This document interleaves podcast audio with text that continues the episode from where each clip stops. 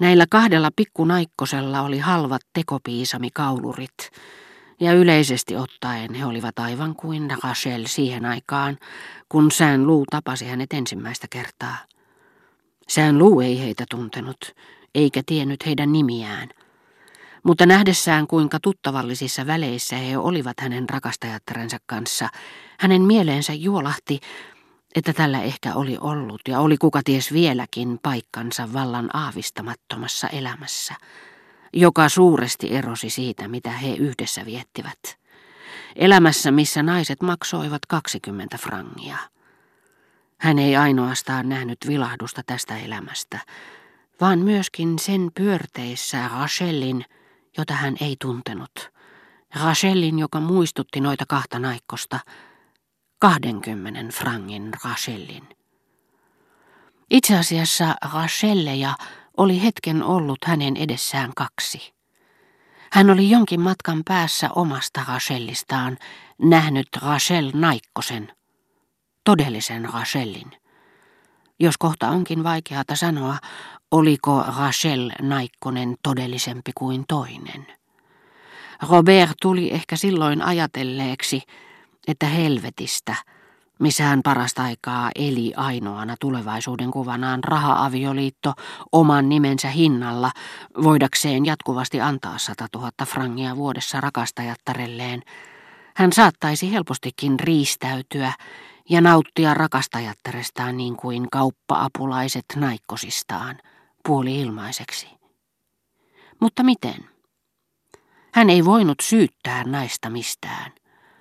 Rahan puutteessa tämä ei enää olisi niin kilttikään, eikä kirjoittaisi hänelle kirjeitä, jotka niin suuresti liikuttivat häntä, ja joita hän sitten hiukan omahyväisesti tovereilleen siteerasi, tuoden samalla esille, kuinka kultaista se ystävättären taholta oli, mutta jättäen kokonaan kertomatta, että hän ylläpiti naista ruhtinaallisesti, että hän ylipäänsä tälle jotakin antoi, että valokuvan omistuskirjoitus tai sähkeen loppulause olivat kullan johdannaisia puhtaimmassa ja kallisarvoisimmassa muodossaan.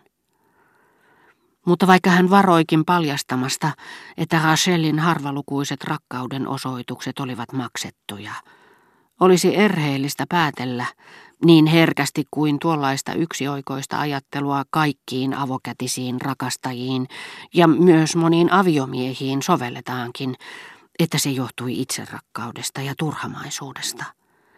Sään Luu oli kyllin älykäs käsittääkseen, että hänellä nimensä ja miellyttävän ulkomuotonsa ansiosta oli seurapiireissä kaikki turhamaisuuden ilot ilmaiseksi ulottuvillaan ja että hänen suhteensa Rachelin kanssa oli horjuttanut hänen asemaansa noissa piireissä, saanut aikaan sen, että hänen arvonsa oli laskenut. Ei, oman arvon tunto ei yllytä uskottelemaan, että rakastetun naisen suosion osoitukset on saatu ilmaiseksi. Se johtuu rakkaudesta, sen lieveilmiöistä, pakottavasta halusta todistaa itselleen ja muille, että saa osakseen rakkautta siltä, jota niin suuresti rakastaa. Rachel tuli lähemmäksi antaen naisten nousta rauhassa vaunuunsa, mutta siinä missä tekopiisamikaulurit ja teennäiset kauppaapulaiset, myös nimet Lucien ja Germain, estivät nekin hetken ajan uutta Rachelia haihtumasta. Hetken ajan Robert kuvitteli elämää Plas Pigallella, tuntemattomien ystävien seurassa, tuhruisia rakkausseikkailuja, alkeellisten nautintojen täyttämiä iltapäiviä tuossa Pariisissa, missä valoisat kadut Boulevard de Clichystä alkaen eivät tuntuneet edes kylpevän samassa kirkkaassa auringonpaisteessa, missä hän itse rakastajattarensa kanssa kulki. Sillä rakkaudella ja kärsimyksellä, joka siihen erottamattomasti liittyy, on niin kuin päihtymykselläkin kyky muuttaa kaikki erinäköiseksi. Hänestä tuntui kuin hän olisi nähnyt suorastaan uuden Pariisin keskellä Pariisia ja rakkaussuhteensa tutkimusmatkana tuntemattomaan. Sillä vaikka Rachel olikin hänen seurassaan hieman hänen itsensä kaltainen, omaa omituista elämäänsä tämä nainen sittenkin hänen kanssaan eli, ja kaiken lisäksi sen kallisarvoisinta puolta, mistä todistivat hänen antamansa mielettömät rahasummat, sitä puolta, jota ystävättäret niin suuresti kadehtivat, ja jonka turvin Rachel voisi myöhemmin vetäytyä maaseudulle sievoinen omaisuus takanaan.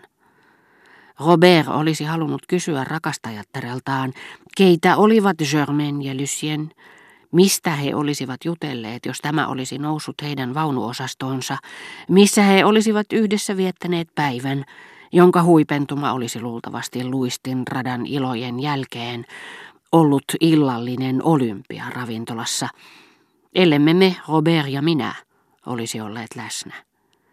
Kiitävän hetken ajan olympiateatterin kortteli, joka oli aina tympäissyt häntä, kiihdytti hänen uteliaisuuttaan ja kärsimyksiään, ja mielikuva tuon keväisen päivän paisteesta Rue Comartinin varrella, minä Rachel ehkä olisi mennyt ja ansainnut 20 frangia, ellei olisi tuntenut Robertia, sai hänet tuntemaan epämääräistä kaihoa.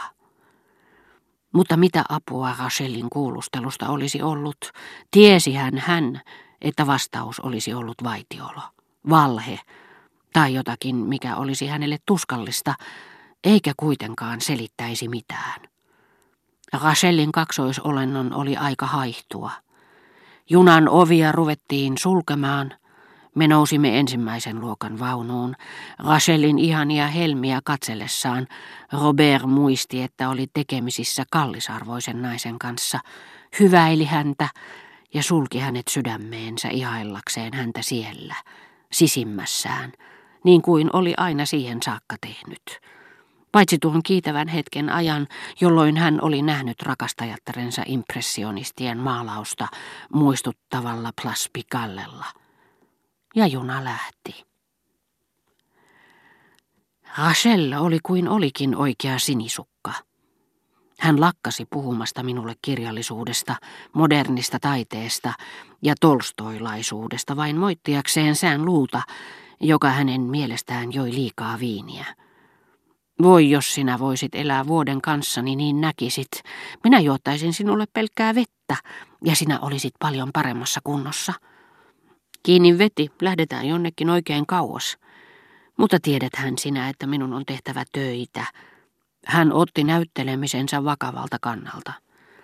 Entä mitä sinun perheesi sanoisi? Ja hän rupesi moittimaan Robertin perhettä tavalla, joka vaikutti minusta varsin osuvalta, ja sään luu säesti häntä juoden samalla champagnea Rachelin kielloista huolimatta.